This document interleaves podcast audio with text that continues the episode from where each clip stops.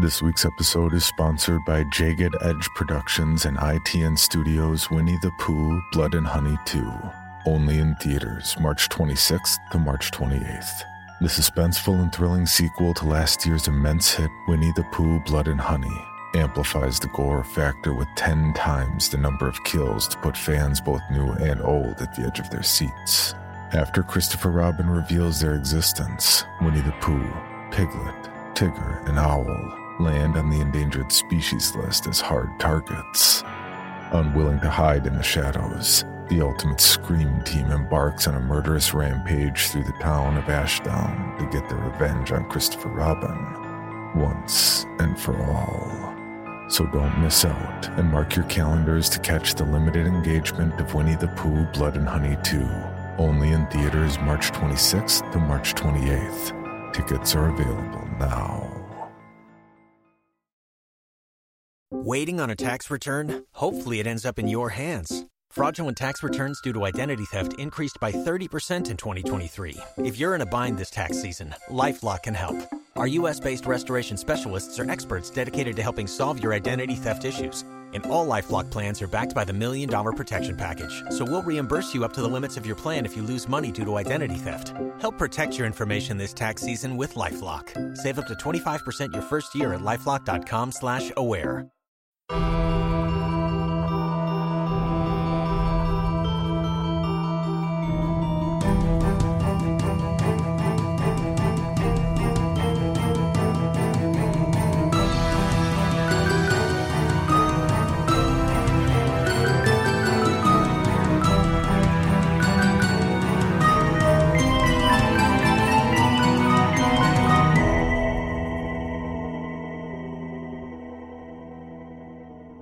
Hey everybody, sorry that we weren't here last week. Unfortunately, we had, um, well, just some sicknesses happening and stuff happened. And it's just not the same without the three of us. So we figured we'd give ourselves a break and take the week off. And we know you all understand and appreciate us for taking care of ourselves.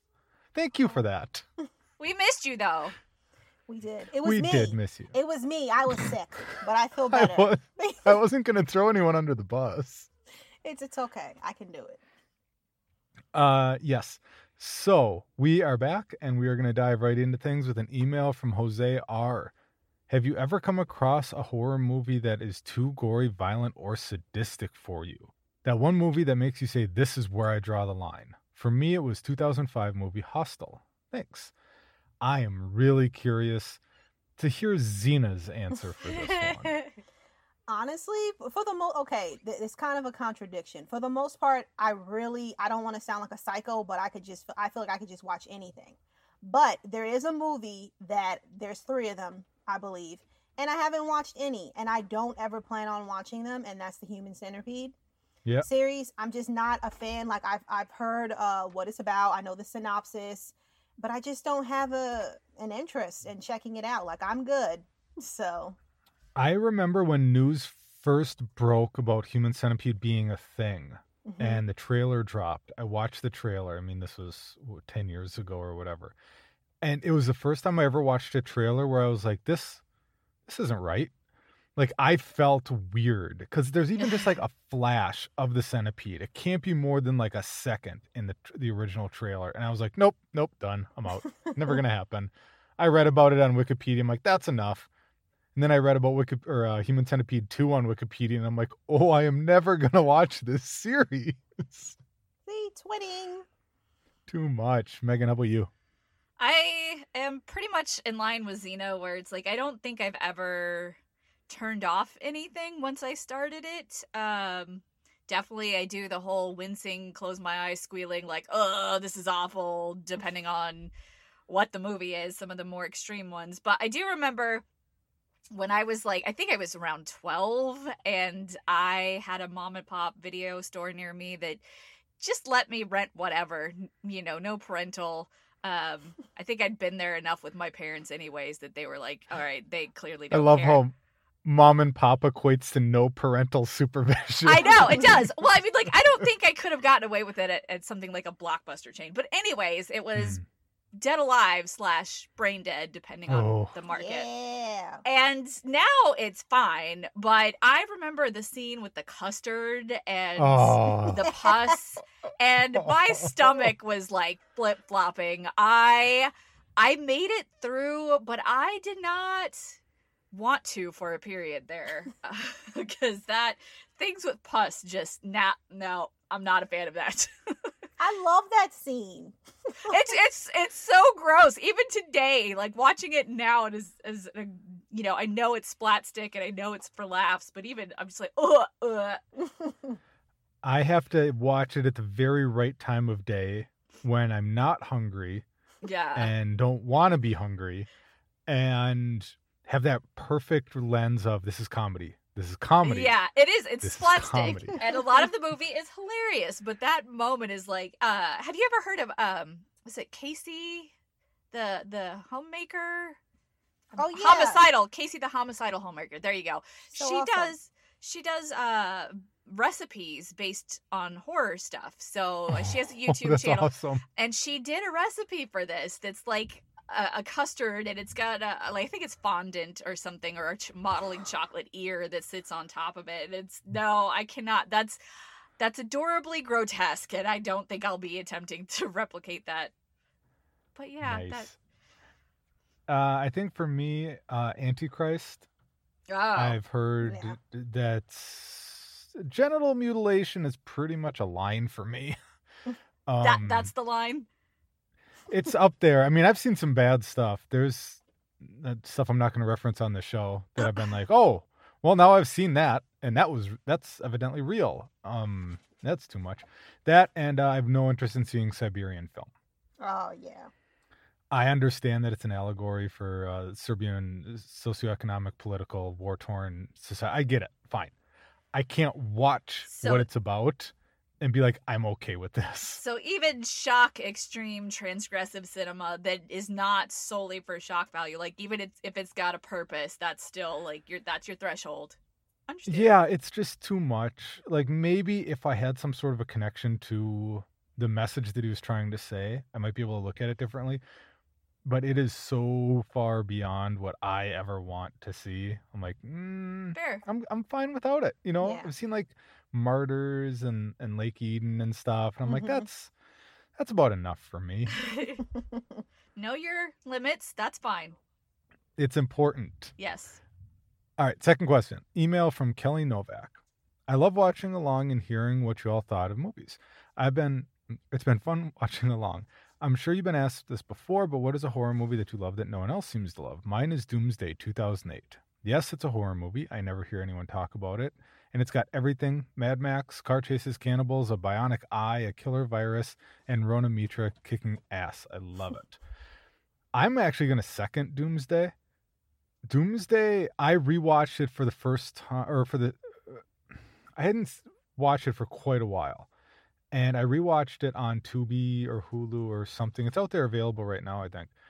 And I was like, yeah, this this stands up because I remember really being bothered the first time I watched it. There's a scene where a human being is barbecued, and that hit me so much harder than I thought it would. But I just like imagined that idea of just like being lowered basically onto a grill to have your skin charred and then eaten. I was like, oh man. Like the rest of the movie I was fine with, but that I was like, oh, that is rough. How about you two? Uh, Meagan, you first. Uh, I guess I'll third the movie and and that I like it too. I I don't understand why it had hate if it if it did. I guess I'm not well versed in Doomsday other than I enjoy it. Anyways, uh, I don't know. I feel like I feel like there's a movie, any movie that we mention, somebody out there is going to be like, yes, I adore that. Um, and I'm which is good. That's also yeah. the point of the yeah, show. Yeah, it is the point. And you know, I feel like we're we excel at, at the show at, at championing the the underdog. So that that's what makes this question tricky. I mean, I think we I've mentioned Pet Sematary, the twenty nineteen one. Um, that one mm-hmm. wasn't as well received, but I I enjoyed that one. So I feel like that tends to be one of the more maligned movies that I love. Uh, I, I have V H S Viral, the wraparound story aspect. Although I still need to rewatch it. I'm going to rewatch it, it this week yeah. and see how it holds up for me. But I've said in the past, like As Above, So Below. I feel like doesn't get enough credit as a found footage movie. I think sure. it's um, changing now, though. I think I think it. I think there was a huge shift lately. I, yeah. If I remember, um, Brad Miska wrote an article about it like a year or two ago when it came back to streaming on Netflix, and, and was trying to give people like more attention. Like, hey, this is a good movie. Like, why why did it not get? It's only got like a fifty or forty on like Rotten Tomatoes. Like, what were you expecting out of this? I wonder if people even watched it. Because sometimes I notice that that's the case, that they don't actually watch it. Sometimes yeah. it just falls within cracks or whatever. Especially found footage, sometimes it yeah. automatically loses points just for the format. When, when a certain trend, people get burnt out on it, it's automatic a, a negative reaction. And then time passes and consensus changes, which is definitely the case with As Above, So Below. True. You think any, Zena? Oh my God, I have so many. So, um... Obviously, well, last week, well, not last week, what am I talking about? A couple of weeks ago, I spoke about Mortuary, Tobe Hooper's Mortuary, and I was just really excited. I know so many people hate it, you know, but that's one that I really love. And then, even though I'm not crazy about The Gallows, the first one, I really mm. like the sequel. I, I thought it was really well done. I liked the, I liked the twist. And then even when it comes to Black Christmas, the two thousand six version, that one is hot fire to me. I love the kills. I think that it's creative. So what if the guy is going around making phone calls and just saying, get out and get it, telling people, to, like, why are you talking? You know, it doesn't matter. But it's it's just a fun movie. I, I enjoy. Um, also, I love The Visit. You know, I know everybody's annoyed with that little boy and his rapping skills, but I don't know. I would give him a record deal. And, um, you know, Prom Night from two thousand eight, it is nothing like the original one. I kind of wish that it would have just been a movie separate from it. And I know it doesn't make any sense. I know that it's scattered. I know that it's cheesy. I know that it's predictable, but there's just something about it that really warms my heart. Um, Ghost Ship, you know, people always saying that after the first scene, it's just terrible. I, I, I don't, I don't agree, like, at all. And let me see what else. Oh, Wish Upon from like two thousand seventeen with the Chinese box. Like, it had a whole thing going on. I love that movie. Also Detention, Valentine, pretty much all trauma movies. Like, I could go on, but I'll just I need to rewatch there. Valentine. I remember not particularly liking the movie, but really liking the kills. Like, the kills, the kills each one cool. was like, wow, they actually put some thought into this one. Like, it yeah. caught me by surprise. And, you know, so what if it's a little predictable, okay? But it's fun, and it's stylish, and I love it, so. Speaking of which, welcome to the Bloody Disgusting Podcast, everyone. The podcast where we discuss all the disgusting things we love in the horror world. And to discuss the disgusting, you know her as lead movie critic for Bloody Disgusting, horror movie fanatic and journalist Meagan Navarro. And Meagan. Hello. And you know her from her YouTube channel and website, Real Queen of Horror, and her infinite love for the genre, Zena Dixon. Hey, Zena. Hey. And I'm John. If you're listening to this on a Wednesday when the episode drops, we hope your week's been filled with all the best kinds of horror. And if not, we're going to do our quick round the table for the movies, books, games, or anything else in horror that are making the three of us smile right now. Maybe there'll be things that'll make you smile, too. So, Zena, what's been filling your heart this last two weeks? Okay. Well, hello. Okay. So, um, I finally was able to knock off a couple of movies that's been on my queue forever. So that's uh, that's pretty cool. When you're sick, you should do that. It, it helps. So um, the first movie I checked out, the Indian horror Game Over from two thousand nineteen on Netflix.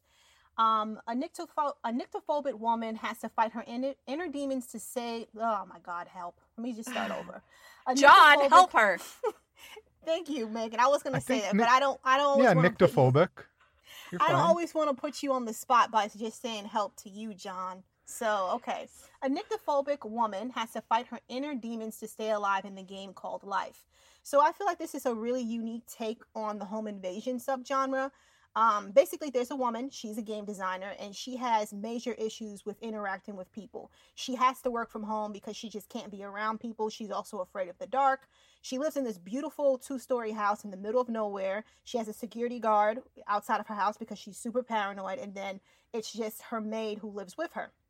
Her day pretty much revolves around her working in her um, at-home office slash bedroom and her room. Like, that office is amazing, by the way. So she spends majority of her days, like, on the computer, and then afterwards she, like, games, you know? So if you're someone who who's a gamer, you love classic games and stuff like that, look around her room. You're going to want to live in it. You're going to see some familiar things.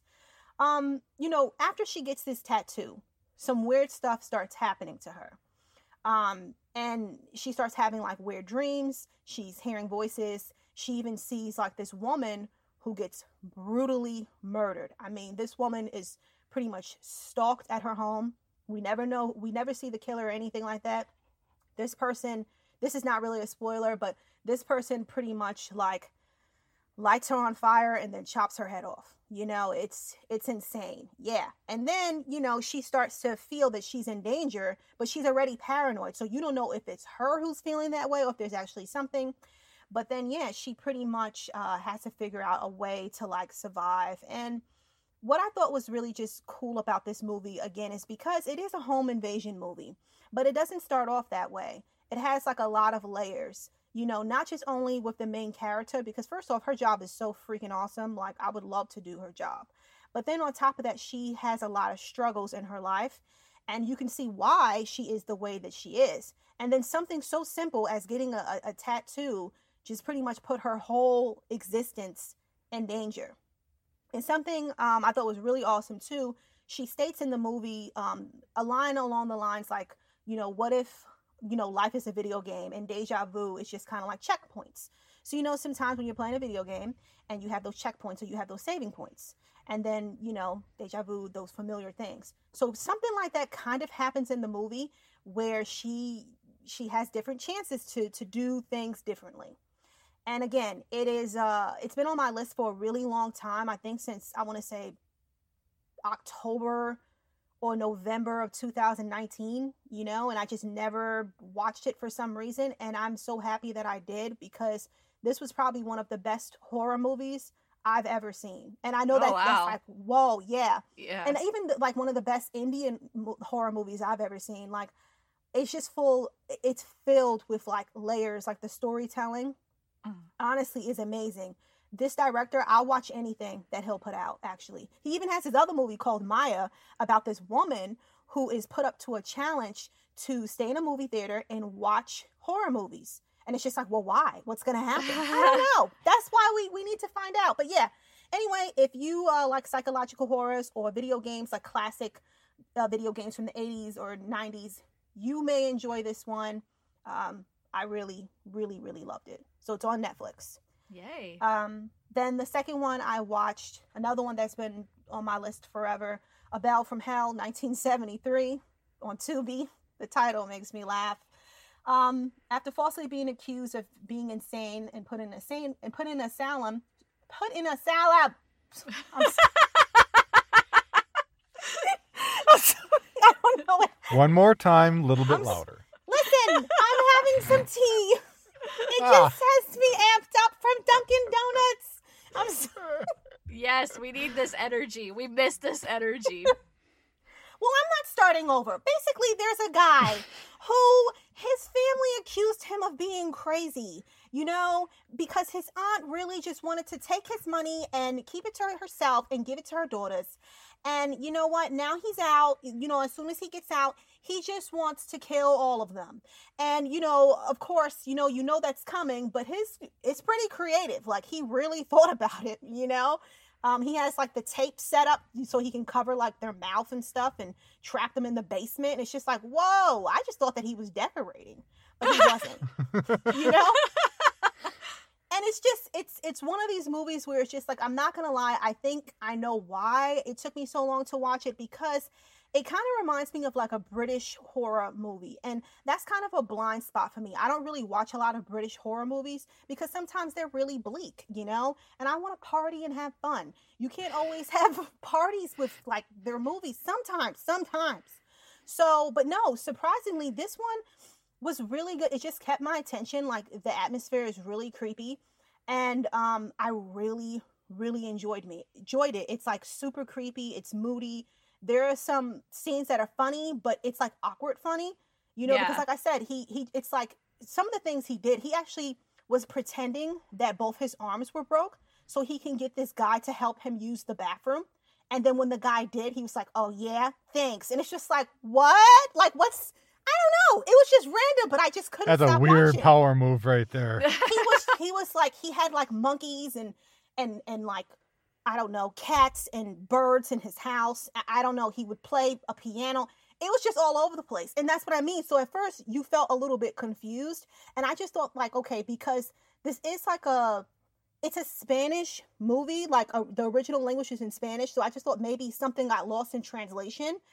Um, but actually, unfortunately, what happened, the original director, Claudio Guerin, I think that's his last name, he actually fell or jumped from a tower and he died oh. on the last day of shooting. So then they, they got another director and he did the best he could. So it's just kind of like, maybe that's what happened. I don't know. But yeah, I, I probably will never watch this movie again.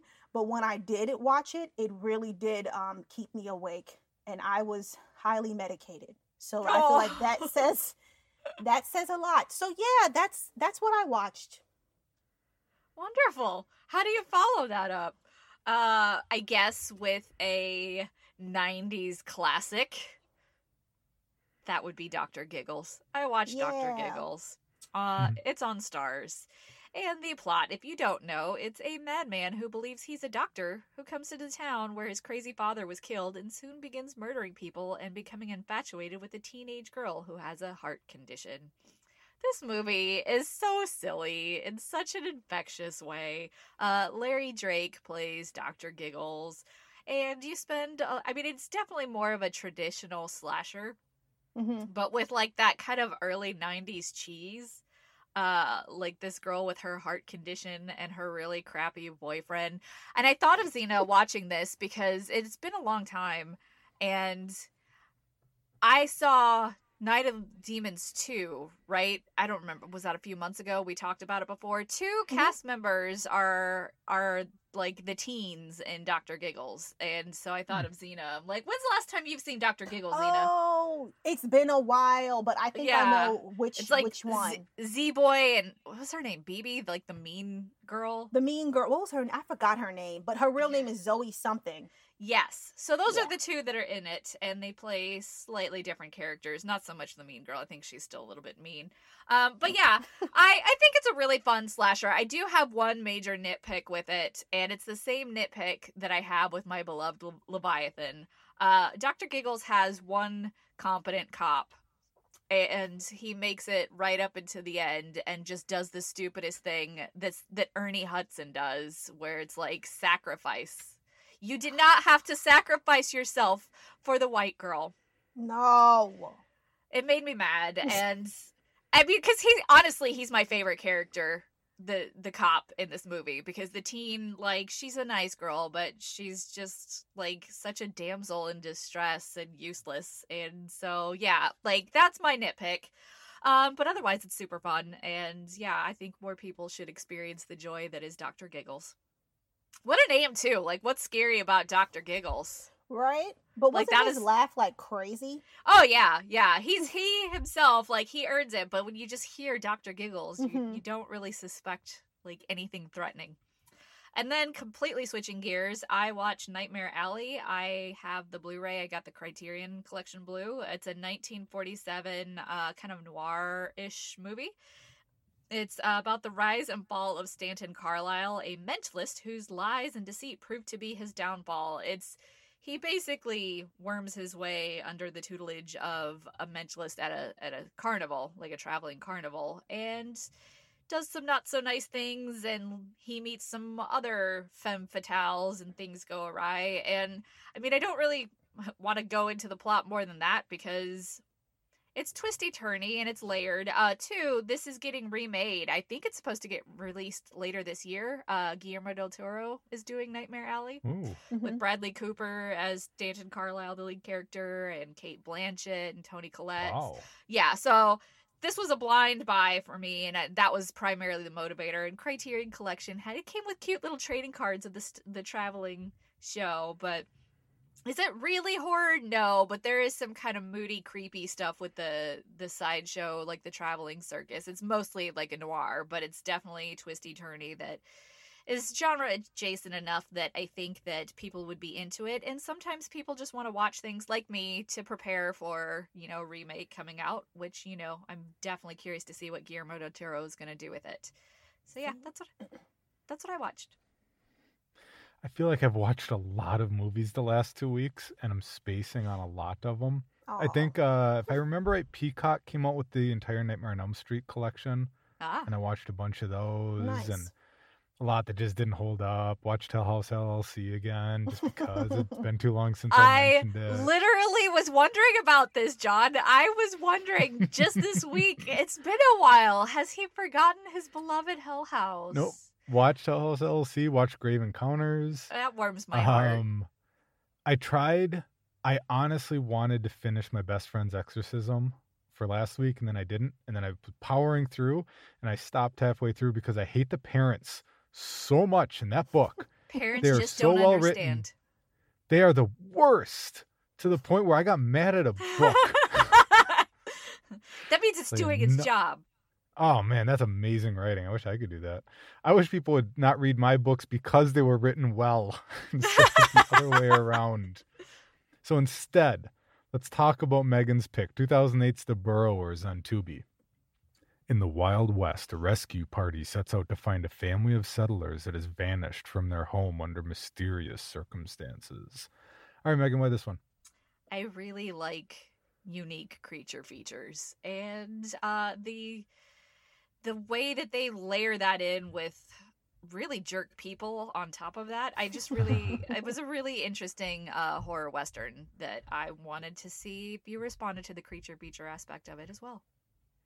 Well, if you want jerks or at least creepy people, you can't go wrong with Doug Hutchinson. Yes. Yes. Peak uh, creepy. For those of you who don't remember, Doug Hutchinson, you probably remember from like Lost or Punisher Warzone or marrying a sixteen-year-old. X-Files, that episode. Oh, creepy.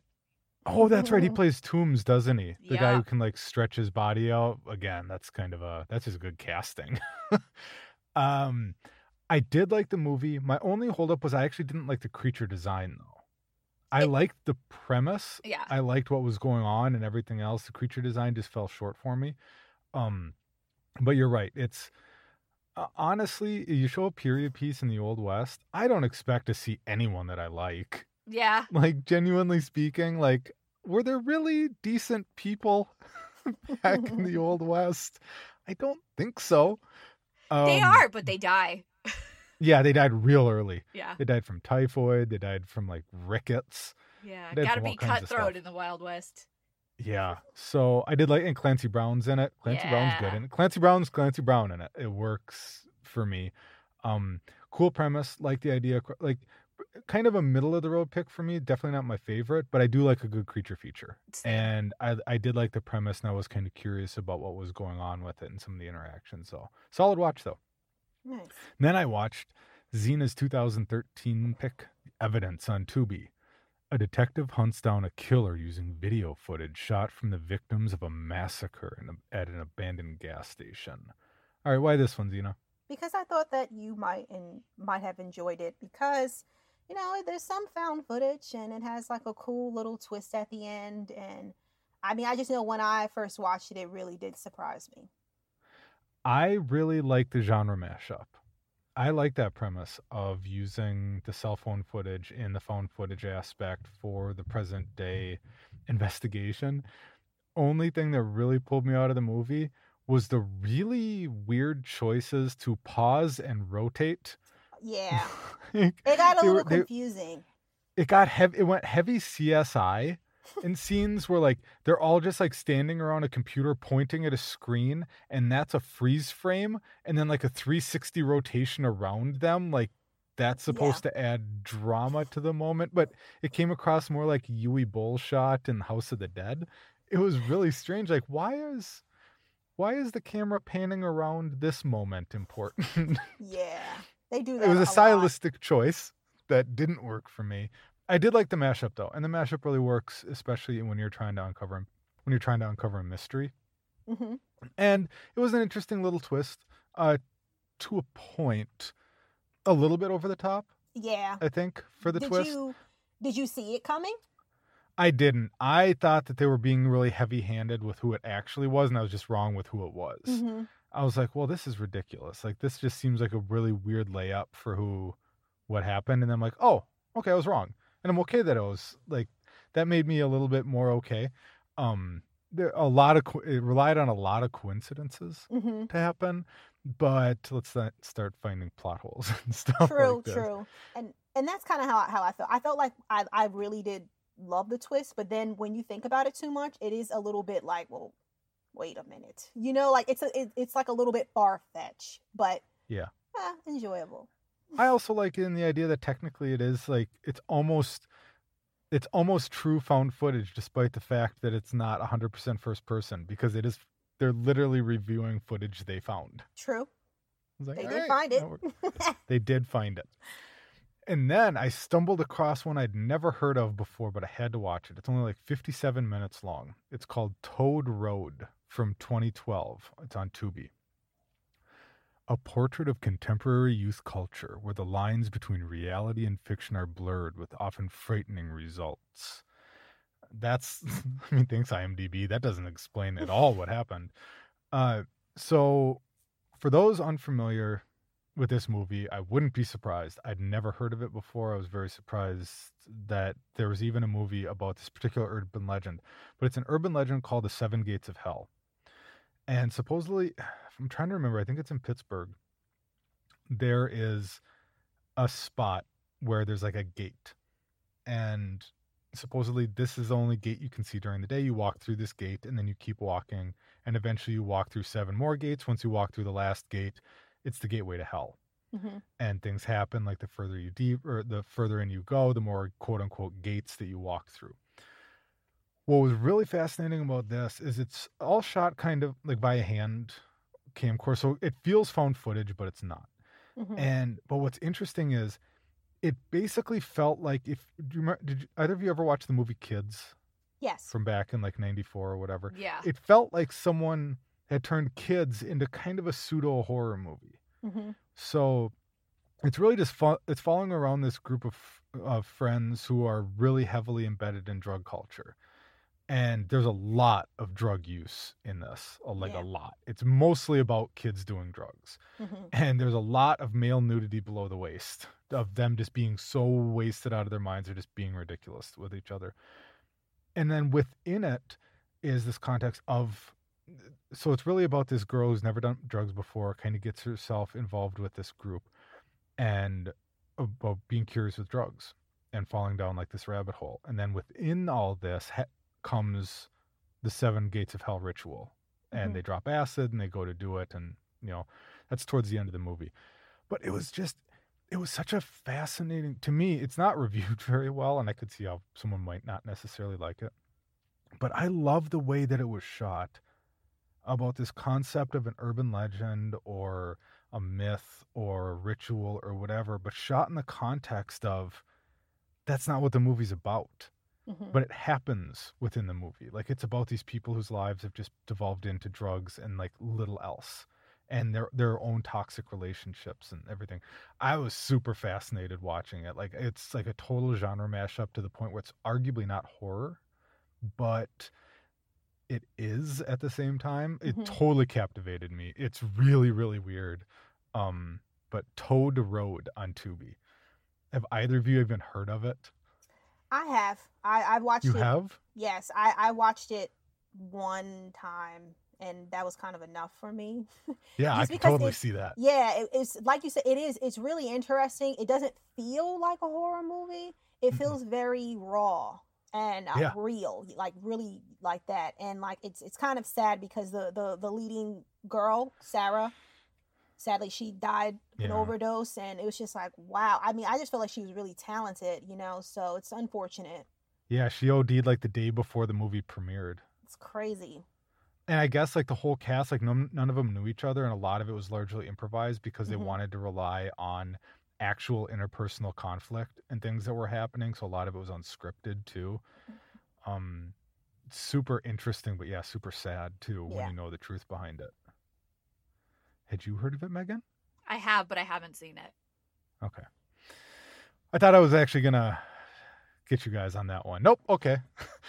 One of these days I'll find a movie neither of you have heard of or watched. I'm going to keep looking. Gauntlet Throne. Boom. All right. Speaking of which, Meagan, what am I? Oh, before we get to it, what do we watch? How do we watch it? Uh, I watched Game Over on Netflix and A Bell from Hell on Tubi. I watched Doctor Giggles on Stars and Nightmare Alley on Blu-ray. I watched The Burrowers on Tubi, Evidence on Tubi, and Toad Road on Tubi. All right, what am I watching next for next week? Uh, Zena, you're up. Have you seen The Lift from nineteen eighty-five? Oh, you know, I've never actually seen The Lift, despite the fact that uh, I have a friend who does an audio drama called The Lift. And I was like, hey, have you seen this? He's like, yeah, I didn't realize it was a movie. I was like, oh, okay, I should probably actually watch it. Now I have an excuse. Sorry yeah. about that, Dan. It's on Tubi. Nice. All right, Meagan. I feel like I'm going to stick with Zena's lead and give you some kind of eighties cheese. Uh, have you seen yeah. Slug Slugs? Oh, I haven't. This is going to be a hard watch for me. That's is it on, on Tubi? It is on Tubi. Uh, is it is it anything like Slither? Uh, not as bad. No, it's okay. eighties. Uh, same director as Pieces, so there are a few moments. Um, but right. I think it's much more manageable for you than Slither. I appreciate that. I will give him a shot. You've worked hard for what you have. Your money, your assets, your four oh one k, and home. Isn't it all worth protecting? Nearly one in four consumers have been a victim of identity theft. LifeLock Ultimate Plus helps protect your finances with up to three million dollars in reimbursement. LifeLock alerts you to identity threats you might miss. And if your identity is stolen, your dedicated U S-based restoration specialist will work to fix it. Let LifeLock help protect what you've worked so hard for. Save twenty-five percent off your first year on LifeLock Ultimate Plus at LifeLock.com slash aware. Terms apply. All right, enough about what we've been watching this week. It's time for Meagan to bring us up to speed on the news and trending topics in the world of horror. So what's going on, Meagan? I picked this because I feel like we really like the deep cuts and uh, exposing some of these underseen gems to, to listeners. Um, wild adventure horror Haruko the Goblin received a brand new two K restoration just in time for the thirtieth anniversary of its initial nineteen ninety-one release. And that restoration is making its international premiere online at Japan Cuts Festival of New Japanese Film. Uh, This comes from the director of Tetsuo the Iron Man, Shinya Shinya Tsukamoto's follow-up. It was studio-backed this time, so, you know, Tetsuo was very, very strange, industrial, body horror, avant-garde. Uh, this time, though, his follow-up was studio-backed, which means it's a little, little bit more conventional. Uh, it's a bizarre adaptation of Daijiro Morohoshi Yokai Hunter manga. It's a manga based, but loosely. Uh, the studio behind it supported Tsukamoto's vision, allowing a far looser interpretation and continued experimentation with techniques in stop-motion animation. As a result, Haruko the Goblin delivers over-the-top visuals, practical effects-heavy showcase, gory spectacle that channels the early Gonzo works of Sam Raimi. Uh, so if you like Sam Raimi's uh, early, he's Evil Dead two-ish, I think, in tone. Um, the genre mashup blends campy humor with gruesome body horror. It's a wild ride. Uh, the plot is, is called to an idyllic countryside town. Disgraced archaeology Professor Hieda teams up with high schooler Masao when a series of disappearances, including those of his father and classmate Reiko, take place. Together, the unlikely duo discover that the local high school sits atop an ancient burial ground mound that may be a subterranean gateway to hell. So, uh, Japan Cuts Festival of New Japanese Film is North America's largest festival of contemporary Japanese cinema. It returns for its fifteenth edition as an in-person and online hybrid event running from August twentieth to September third. And Haruko the Goblin will be on view for the duration under the Fest's Classic section online. So by the time the episode drops, uh, tickets will be available on sale. Um, and also just a, as a little aside that's fits, uh, Fantasia International Film Festival is also running now through August twenty-fifth in Montreal and online if you're in Canada.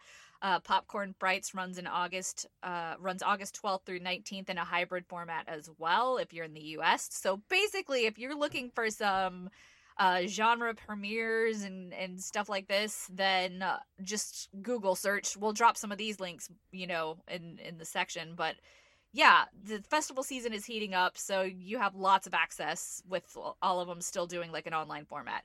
But back to Haruko. Uh, I know that Zena's seen this movie. Yes, I have. It makes me so happy because they you have these demons who like they take your head and they put it on like a spider-like spider-like body. And but I don't know, I kind of like it. Like I want one. I want to name it Nemo and just sit with me. It just it's just a really funny movie, and it's great because since it's, we're in the season of back to school, you should definitely watch it, John. Okay. Next week, put it on your list. There you go. Yeah, it's a wild one. And it's, if you know, if Tetsuo is a little too much, this is definitely more accessible than Tetsuo. Uh, uh-huh. Yeah. So we talk a lot about all of these new series getting announced and, and greenlit. So it feels fair to only mention one that's not coming to streaming anytime soon. And that is uh, Overlook, the T V series. There have been talks over the years about projects that would tell the story of the fictional Overlook Hotel from The Shining, including a prequel film that was at one point going to be directed by Mark Romanek. Uh, and the latest is a series that was announced last year. H B O Max and J J Abrams' Bad Robot, at the time, were teaming up for a series called Overlook. Those plans have changed, though, because H B O Max decided not to go ahead with this series. So they are currently shopping around. Uh, the company the company and studio Warner Brothers Television are currently shopping the show, expected to land at a new home soon. Uh, Deadline reported this, and they noted that I hear H B O... Bra- Max Brass liked the project but felt it was not a fit for them at this time. The show had previously been described as a horror thriller that explores the untold stories of the Overlook Hotel, which, you know, I guess there's a lot of history that they could delve into.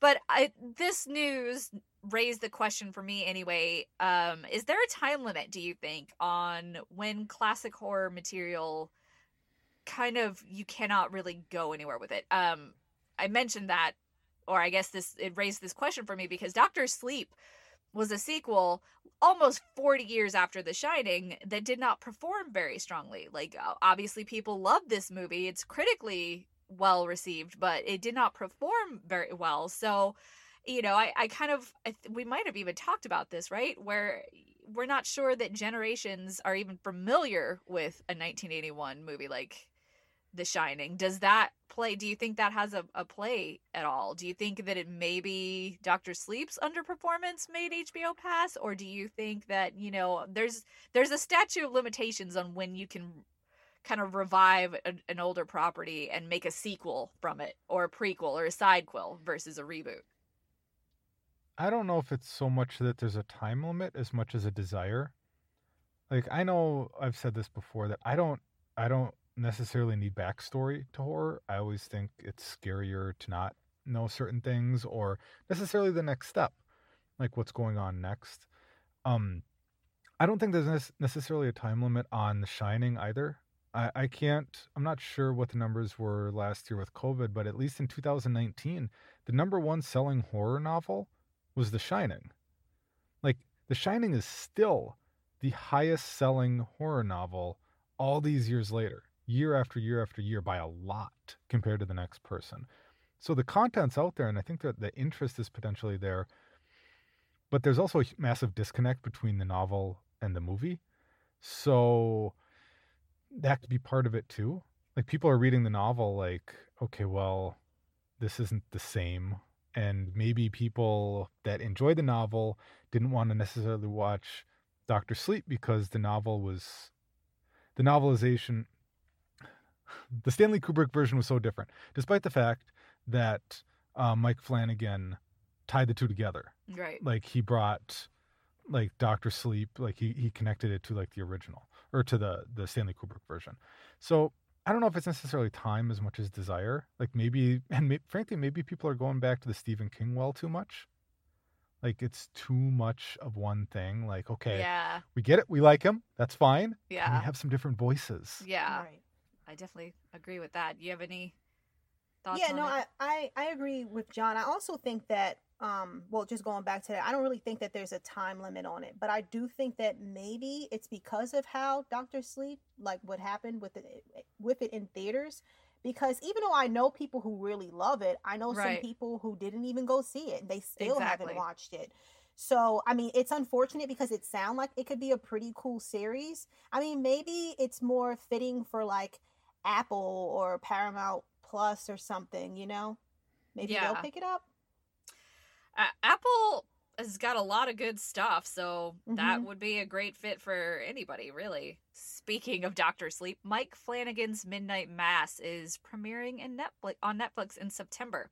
Uh, Netflix and Mike Flanagan are joining forces once again. They previously worked on uh, Gerald's Game, Haunting of Hill House, Haunting of Bly Manor together, and now they're tackling another horror series called Midnight Mass. It all seven episodes will be directed by Flanagan, and it will be available to Netflix members worldwide starting September twenty-fourth. Uh, the first trailer dropped along with that news of its uh, premiere date. Um, he wrote in the press notes for this release that Midnight Mass is my favorite project so far. The ideas at the root of this show scare me to my core. Mm. Uh, and I do believe that that has to do with his Catholic upbringing, because Midnight Mass tells the tale of a small, is- isolated island community whose existing divisions are amplified by the return of a disgraced young man, played by Zach Gilford, and the arrival of a charima- charismatic priest, played by Hamish Linklater.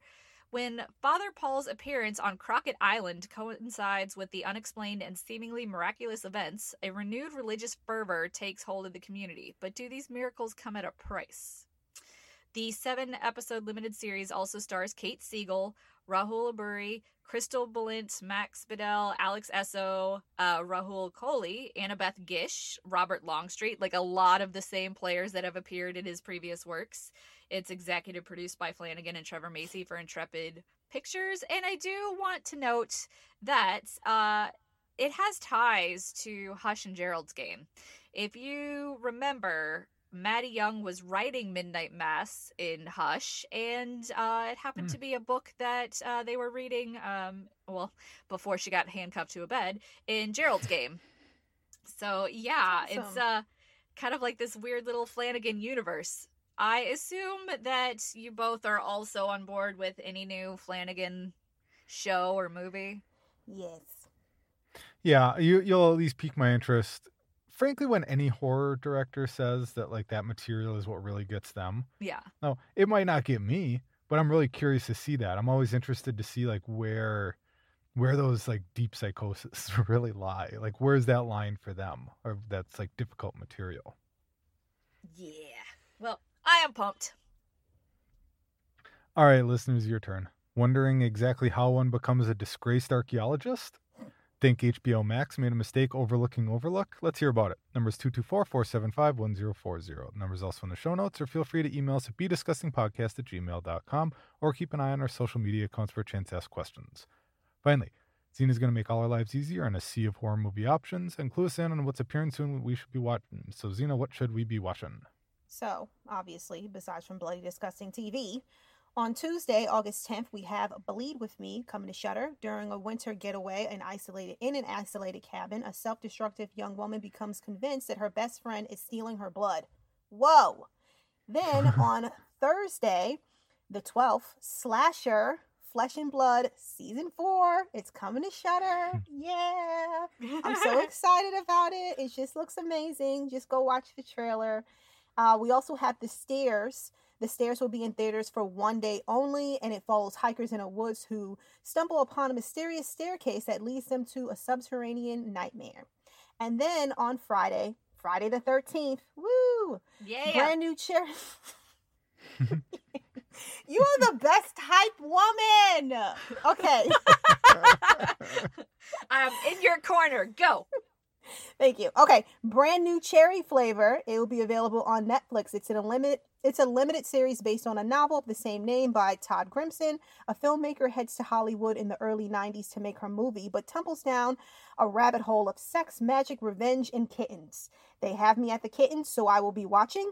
And then also, Don't Breathe two. It's going to be in theaters. So, yep, the blind veteran man, he is back. Uh, this time, he has to save a young orphan. orphan from a group of kidnappers. So there you go. And that's Bloody Disgusting Podcast for this week, everyone. If you'd like to hear more from Meagan, you can check out her reviews at bloody disgusting dot com and on Twitter at hauntedmeg. Zena can be found on her own site, real queen of horror dot com, and the YouTube channel of the same name, or at lovelyzena on Twitter. And you can hear me on my weekly horror narration podcast, Creepy. Don't forget to hit subscribe on your favorite podcast app, and feel free to follow us on Instagram and Twitter at bedisgustingpod, or drop us an email at bedisgustingpodcast at gmail dot com, or on Facebook at the Bloody Disgusting Podcast. And for even more content and rewards, check us out on patreon.com slash bedisgustingpod, where I will at some point be watching V H S Viral and actually talking about how I feel about the wraparound. So for this week, I'm John. I'm Meagan. I'm Zena. Grab some popcorn, cozy up on the couch, watch something you love. Just make sure it's something bloody.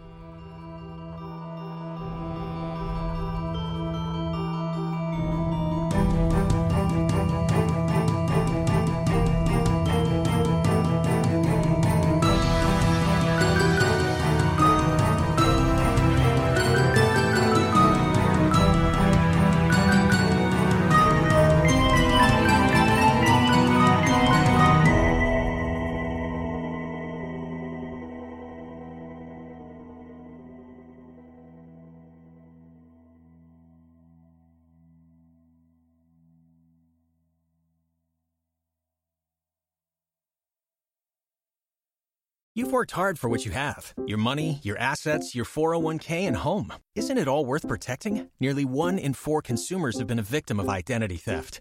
LifeLock Ultimate Plus helps protect your finances with up to three million dollars in reimbursement. LifeLock alerts you to identity threats you might miss, and if your identity is stolen, your dedicated U S-based restoration specialist will work to fix it. Let LifeLock help protect what you've worked so hard for. Save twenty-five percent off your first year on LifeLock Ultimate Plus at LifeLock dot com slash aware. Terms apply.